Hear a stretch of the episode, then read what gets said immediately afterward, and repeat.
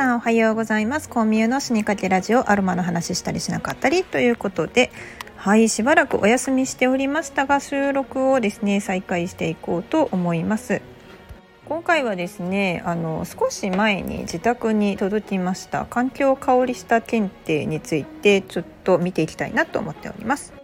まず環境香りした検定って何ぞやっていうところなんですけれどもこれは公益社団法人日本アロマ環境協会が展開する資格のうちの一つでアロマテラピー検定の1級や2級と同じような感じでですね受験をして、えーと、検定に合格すれば資格を得ることができるというふうになっております。で今回この環境香りスタ検定の公式テキストが2022年の4月1日に改訂版第1冊が発行されたのでそれをですね会員に、えーとまあ、無償提供してくれている状態なんですね。あの日本アロマ環境協会ってその1級まで資格を取ったら永年資格にはなるんですよね。だから特に協会の中に入会してメンバーにならなくてもアロマテラピー検定1級の資格っていうのは無効にはならないんですけどそれ以上上の資格ですね。アロマテラピーアドバイザーとかアロマテラピーインストラクターあとアロマセラピストとかどんどん資格を取っていこうと思ってでその資格を、ま、継続させようと思ったらメンバーに入会してねメンバーにならないとダメで会費を払わないとダメなんですよね。で当時私1級の資格を持った時にお仕事にはあんまり関係ないからそれ以上の上位資格はいらないかなと思ってで年会費も結構かかるしなとか思って入らなかったんですよ、うん、ケチった年会費を。でも、まあ、1万2000円たちょっと高いかな。ね、年間何にも使わない資格のために1万2000円払うのはちょっとって思ってやめとったんですけれどもまあ、今はねアロマセラピスト資格もずっと持ってますし自分であのトリートメントをお客様に行う際に例えば何かがあった時に、えー、セラピスト補填っていうのもこの会費の中に含まれているので、まあ、結局払っていてそんなに損はないかなって思ってます。っていうの年に4回かな、えーと、機関誌の AEAJ っていうねあの綺麗な雑誌も届きますしで、えー、アロマの日とかアロマフェアとかがあった場合にえー、講座を会員資格で受けることができる、まあ、会員資格というか会員費用ですよねもうえっ、とね半額になりますので これ一般会一般会員というか一般の、えーと、人が申し込んだら、まあ、会員の倍お金を払わないといけないっていうことなので、まあ、それだけでも結構ね1つ2つ講座を受けたら結構な金額になっちゃうなーなんて感じております。で今回この環境香りした検定が何で届いたのかなって思ったんですけど中身をですねあんまり私は見たことがありませんでした。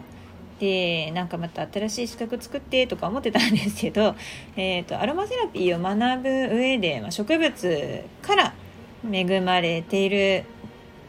恩恵をいただいてますので、切っても切れない関係ではあるんですよねアロマセラピーと環境の問題です、まあ、そういった経緯もあってこの日本アロマ環境協会はこういう資格を作ったっていうのもあるんですけどまあまあですね私は和西洋を勉強しておりますのでその日本の自然についてもこの環境香り差検定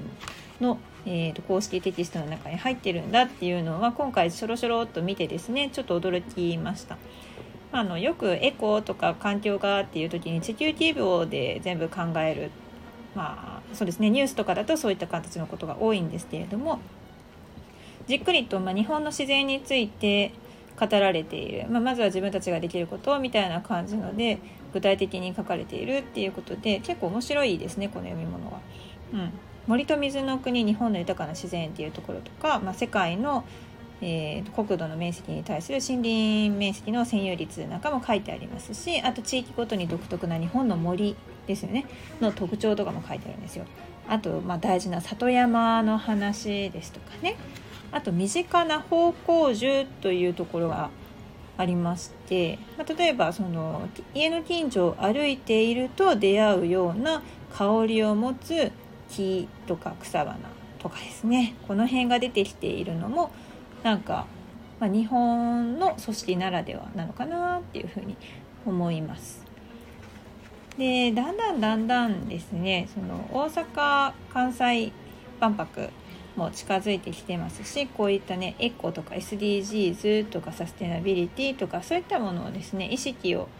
また強く持つようになるんじゃないかなとあとメディアとかでも取り上げられたりねするようになるんじゃないかなと思うんですけれども一旦こういう公式テキストをちらっと見ていただいても楽しいんじゃないかなと思います。ちなみにこの公式テキストには、えー、特別協力環境省っていうふうにね書かれています。環境省のどこが関係しているのかっていうと水大気環境局大気生活環境室というところが関係しているようですね。はい。というわけで、今回は、環境香りした検定の公式テキストが家に届いたよ、というお話をしました。もし、興味がある方がいらっしゃいましたら、この検定もま受けてみるのも一つ楽しいんじゃないかなと思います。ではでは、今日はものすごい、あの、大雨で雷も鳴るかもしれないってアレクサが言ってるんですけれどもなんとか頑張っていきたいなと思います皆様も気をつけてお過ごしくださいではこれはコンビニの死にかけラジオでした Thank you.